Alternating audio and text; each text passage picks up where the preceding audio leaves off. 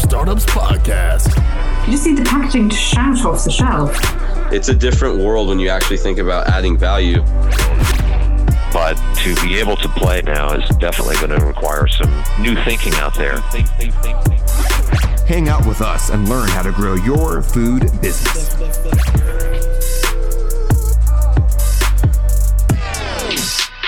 Today is a great episode for anyone that's looking for resources and ideas for your small food business. So, we have the founder and CEO of Indie Food Hub, a resource providing services to small and medium sized food businesses. He is driven to change the food system for the better, creating greater access for independent producers. He also has a background in human rights work, environmental work, and freelance journalism which means that every facet of the Indie Food Hub is covered by or colored by a triple bottom line perspective. He is enthusiastic about food, eating, talking about it, improving it. In his free time, he can be found climbing trees with his kids, running, and trying his hand at writing the great American novel. Corey Hill, how's it going? It is going well. Got some ways to go on that great American novel, though. We all do. I think everyone's passed through a time where they want to they want to do it, but uh, sitting down and, and, making it happen is is another thing. Indeed. I um you know I'm not I wouldn't call myself a writer. I like writing. It seems like one of the keys to being a good writer, besides reading a lot of books, which we'll get into, is living. I'd say living an interesting life. I mean, what are some of the interesting things that are going on or have gone on in your life over the years? I actually lived the the better part of my childhood, uh, moving around quite a bit. I lived in Germany for six years as a as a kid on a uh, military base. That was a kind of interesting background. And then from from then on, my parents moved quite a bit. So I think that seeing different you know places uh, around the world and within the country, Minnesota, South Carolina, kind of gives you a different perspective on people and, and on relationships. So that was a fun way to grow up, and I think informed a lot of my opinions uh, later on down the road. And why was Germany interesting? I think being an American in Germany was an interesting experience because it's kind of like a lens through which to notice things about your own culture that you might not otherwise because you don't have a contrast. We when when we we meaning the Americans from the base went to this big pool you know, Germans have these big elaborate pool structures that are similar to like a Disney water park, except they're like they're public pools.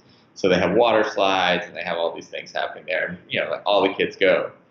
And up until I don't know, like 10 years old, German kids do not wear bathing suits. And so I still think back to like when I was a kid, all the American kids are running around in bathing suits, and all the German kids are just running around naked. And I still have this memory of like this very early difference in American attitudes towards nudity and those sorts of things that I think if you didn't have that contrast, it would have been something that I never would have thought about. I love that because there's a lot of things that you take for granted that you just do because it's done that way, not because of logic. And having lived in South America for six years now, I see a lot of those same things. And yeah, I agree. It's important to have that perspective. I was just in Nuremberg uh, earlier this year. I was really impressed by just how efficient everything runs there. Yeah, I mean that's that's sort of what they're known for, right? I mean, there's this stereotype of them sort of being like humorless and trains arrive on time, but being a child, I picked up on very different things, but I still to this day hear things from my parents just about how differently everything was for them living there as adults too. Totally. And I think sometimes we'll call them stereotypes. I don't mean that in a good or bad way, but just cultural traits, at least the ones that we think we know sometimes just having those subconsciously, it you, know, it'd be like the confirmation bias. You'll kind of look for that even if you're not intentionally doing it. Yeah. Was this the 80s or the 90s in, in Germany? 80s, yeah. So my dad was in the army, and we were in uh, Bavaria, southern Germany. So we, I don't know where it is, but I have some pieces of the Berlin Wall somewhere, and my dad still has a bunch of random like East German stuff that he got as part of his work. Wow. Okay. Cool. Okay, so you go to college in Orlando.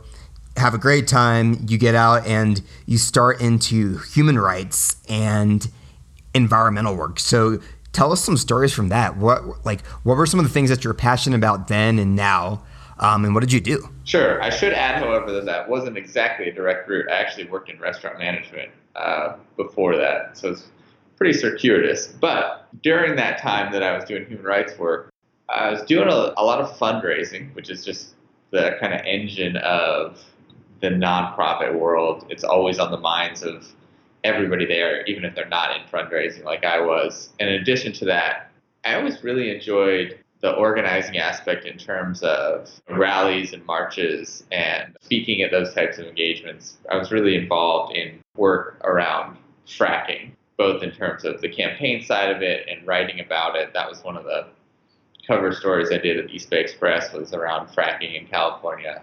Even actually had both of my kids speak a little bit on stage at a fracking rally as well.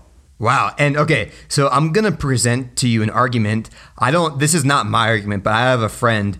Uh, she's an environmentalist. And what she told me, I, I like to see your perspective here. She said, Matt, fracking is not good or bad. The problem is fracking is not regulated. And when it's unregulated, it can cause a ton of damage. Do you agree with that statement? Not really. Even in the best case scenario, a well regulated version of fracking still uses 13 million gallons of water per instance of doing this, not even total. Every time they frack the well. 13 million gallons of water? 13 mi- million with an M. But so Wow. we're in a state where water is being rationed, but they're still fracking uh, wells uh, throughout the state. So 13 million gallons of water, for example, is being used up every time. So that's a best case scenario.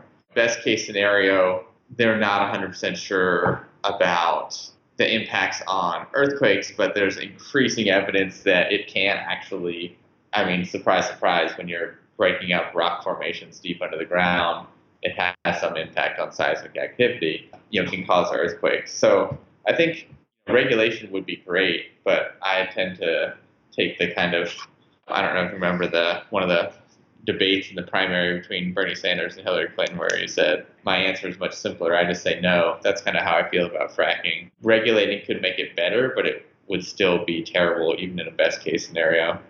So it's really interesting. Uh, have you seen the movie or read the book, The Big Short? I have. Fantastic book, fantastic movie. So Michael Burry, who's played by Christian Bale, I guess they talked about this at the, end of the movie and kind of like the epilogue, how he's investing in, in water companies and especially, and this relates to what I'm doing. So I work in agriculture, looking at, I guess, almond farms or farms that have access to a lot of water, and water is a prized, prized resource. So that's uh, getting the conscious out there about water rights and saving water and planning ahead. Uh, really, really important stuff. Yeah. But um, I, I mean, I agree wholeheartedly, both from the, if you're interested in food perspective, I think obviously you're cognizant of how water intensive agriculture is, but outside of that, you see a lot of these flashpoints, especially in your neck of the woods in, in South America and Central America around water privatization and the issues of access just as a human right. So I think increasingly going forward, you're going to hear more and more about conflicts over water. and when you say privatization, is that because I think a lot about Latin America in this style, just kind of like the rich people owning the water, and then kind of Yeah, or Uh, or a company like Nestle, one of those folks. I can't remember. I can't remember exactly where it was, but there was an instance where the municipal water supply was bought out by a private corporation, and then the people their rates went up significantly for access to water. So what was typically thought of as a human right, access to clean water, is then being repackaged as a consumer good. You have to pay to have access to this water. Oh wow! So that's going to be interesting to follow uh, as things advance. Hopefully, uh, that will be broken up or, or taken care of. Corey, I want to get into Indie Food Hub. So, listeners, this podcast can be found at foodstartupspodcast.com slash indie food hub. Indie is I-N-D-I-E, like indie music. And the website is indiefoodhub.com. And, uh, you know, membership, articles, classes, resources. I really like the articles. There's a lot of stuff to offer food entrepreneurs here. How long ago did you start this? And are you focused right now just on the Bay Area? So I'll tackle I'll tackle those questions in the order they were asked. In terms of the idea, the conception of Indie Food Hub, it had been it's been knocking around for about three years. We had the LLC way back then, but it existed more as a concept that actually was born out of my wanting to start a pop up restaurant and realizing how incomplete the the framework it was for these types of non traditional and, and, small food businesses. What was missing? Uh, everything. Where to find financing, where to vend, what the permitting process looks like. Anything that you can think of, a lot of the resources were geared towards your traditional models. I want to start a brick and mortar restaurant, or I have $500,000 and I want to start a new packaged goods company that will then be acquired by Procter and Gamble. But for the folks who were, I want to start a pop up and rent space from the Chinese restaurant that is only open at lunch, that sort of network, even in San Francisco, which is kind of on the, the cutting edge of these types of things, was incomplete. So one of the driving forces behind Indie Food Hub was not that you know you can't find this piece of information here or that that set of things there, but that they tend to be disparate. And the idea for this was that we would index and collate and bring things together all in one place. And further, as we were surveying what was out there, realizing that there are pieces and services missing, and where we saw that need to create a service to fill that. So that was the, the ethos and the model behind it. And as to where we stand now, most of the content and services, especially the services, are, are geared towards the Bay Area as a test with the eye towards being able to distribute these services on a more national basis as we grow. That's awesome. And how has the feedback been so far? It's been good. I mean, so we certainly have more requests or, or more needs than we have been able to fully develop services for in the time since we've really been launched, which is actually as a website and as a series of resources, we really only launched in December of this year. So during that time period, or December of 2015, I should say. So during that time period, we've you know heard I'm a small food business and I need this, or I'm a small food business and I need that, and every time we hear something more than once, we make a note of it and have an index of where we hope to be in five years and ten years, and you know that vision will hopefully be able to address all of those, but got to get there. That's interesting. So I use that exact same rule. Every time I have more than one person, we'll say two to five people, ask me for a certain type of guest, like a food broker, like a distributor, etc. That's when I bring them on the show. I think that's a good because if it's a one-off, you have limited limited time, limited attention. It's it's not worthy. But the second that you start to hear multiple different people, organizations asking about something, I think that's the point at which you got to say, okay. And I want to add one thing to what you were saying. It's so true because just a lot of websites are, are curating information. You know, those stats about like the number, like the amount of information added every hour or like every day, or how like the amount of information on the internet like triples every, I'm making this up, it's something like three months or three years. A lot of businesses can just be curating and putting information in one place. So how would I, I have a small food business, how do I want to interact with Indie Food Hub as a small food biz entrepreneur? Sure. So the idea behind the, the resources that we put in there were exactly that, that we wanted it to be um, scalable and searchable by criteria that are meaningful.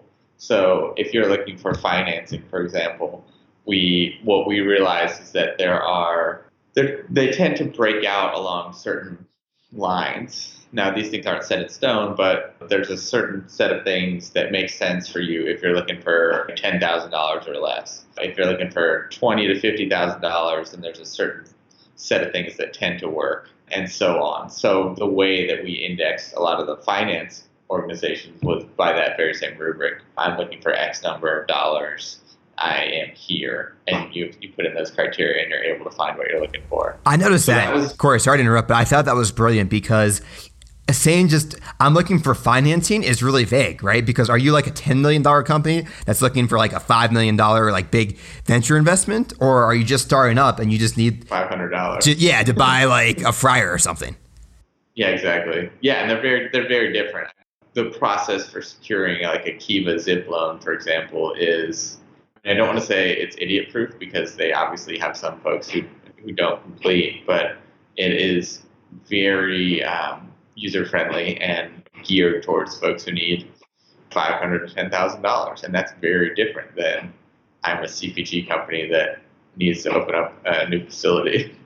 So yeah, and and that really brings me to your resources page because you spent time, I believe, curating. I don't think everyone submitted their own resources. I believe that you curate a lot of these resources based on the needs of your users, and I encourage listeners to check it out. There's tons and tons. It's just amazing how many different organizations are there. And to start out, I'd like to, and I'll link to this on the the show notes, but but Corey, can you highlight maybe two or three resources on there that really impress you or think are really, really important for food entrepreneurs? Sure. So, um, one of the organizations I would highly recommend checking out is the Food Craft Institute. They are based out in Oakland. A friend of ours that we've known for a while named Allie runs the organization. They're also the folks who put on the Eat Real Festival every year, uh, which was actually just this past weekend and was a great experience for finding local food vendors and, and really getting a feel for the local food community. But their institution exists in a similar niche to Indie Food Hub. They've been they've been around for a while creating workshops and really an educational framework for small and medium food businesses. So I heard them talking about the Eat Real Festival and they were seeing businesses that had a really great great product and maybe would do really well at this event, but then they weren't there next year. And when they would talk to them, they were realizing that a lot of food entrepreneurs have proficiency in food. They know how to make a great product, whether that's an empanada or a cheesecake. But everything else beyond that, they didn't consider. How much should I price this? How do I approach buyers? How do I uh, get into farmers markets? And that, that whole sort of set of questions that also fueled a lot of the thinking behind Indie Food Hub was really integral to the Food Craft Institute and the, the educational programs that they put together for people, whether that's for folks wanting to start kombucha or they have workshops around financing. And so for anyone who is in this space and looking to get some really hands-on instruction from folks in the know, definitely recommend check, checking them out. That's awesome. And and Corey, I will mention uh, two other resources. So I've started to kind of network. You know, we're all in the same space here.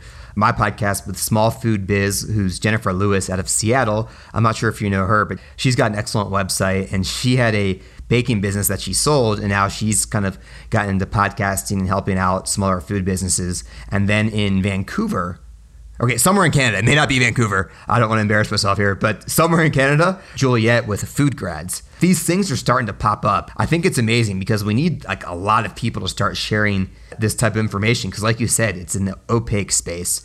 And Corey, I have to have to say, so, preparing for this episode in my Google Chrome browser, listeners, I don't know if you know what a favicon is, but it's when you have a tab on the website, and you look at the title, it's like a little logo. It can be the logo of the company. And they have what appears to be a corn taco. And before I recorded this podcast, I just got back from the gym and I haven't had time to eat. And I look at it and I'm like, I actually visualize a real corn taco. Just thought I'd let you know that.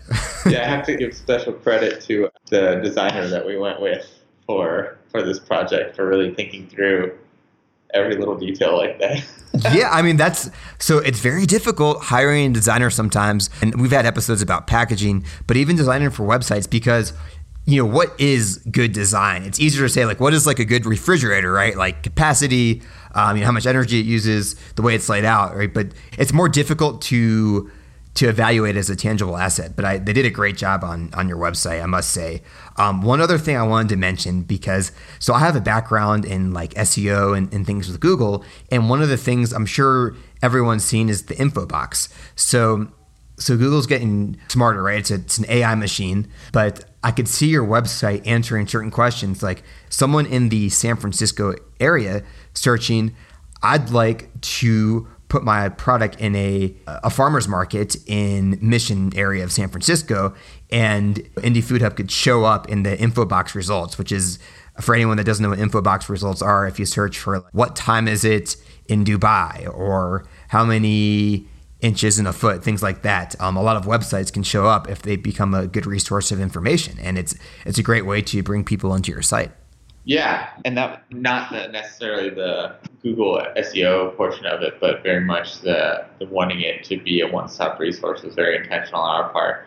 And I have to give credit to again the, the folks from New Era Marketing who did the design portion of it for really integrating all you know the SEO into it as we went along. Sounds great. And Corey, after the show, send me um, the link to that company so I can link them in the show notes for people that are looking for uh, a web designer. Yeah, I have I have to say you you hit the nail on the head when you were saying that it's not always easy to to find good design, you know, graphic design, web design. It was a lot of hard trial and error and learning by getting the wrong ones first. Yeah, um, it's tough. It's it is really tough.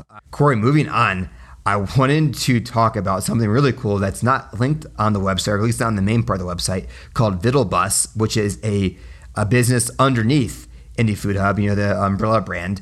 And uh, yeah, I mean, in your words, tell us why you started Vittle Bus. I would think feedback from small food businesses, but uh, in your own words, tell us how you started it um, and where it's going. Sure. So to go back to the rule of anytime you hear more than two people mention something, you know that it's something to consider. We are always out there with small and medium food businesses at networking events and at our own events.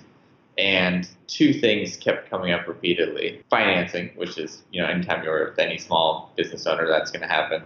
And then delivery. We put out an email that said, hey, what do you need help with? And just from that email, we got seven or eight people that said, delivery, delivery, delivery. And a light bulb went off as we started talking to these folks and other folks who were maybe corporate buyers or had some some experience on the distribution side of things and realized that there are still a, a pretty good number of gaps in in the model for po- folks who are small and medium food businesses.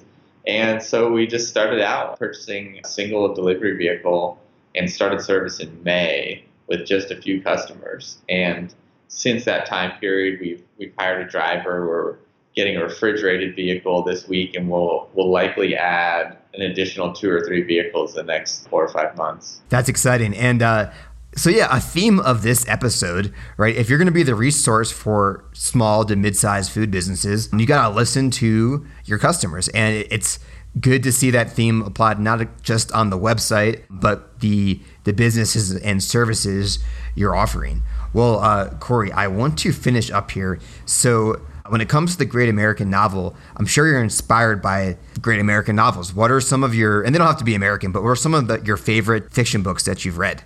Um, so I'm actually a huge Salman Rushdie fan, who's probably most familiar for the the book The Satanic Verses, which is the one that got the fatwa issued against him.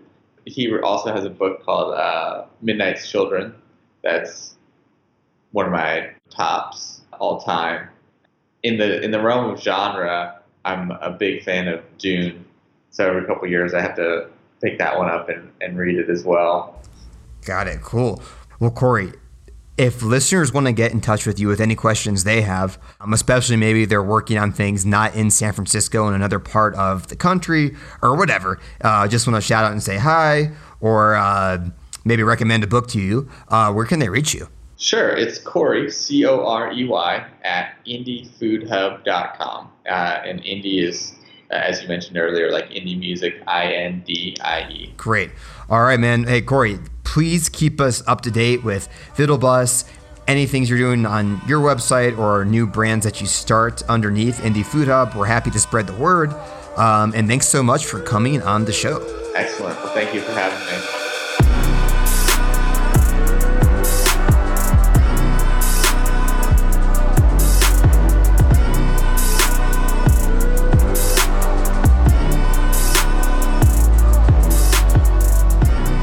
Hey guys, thanks so much for listening. And as always, if you have any questions or comments, find us online at foodstartupspodcast.com.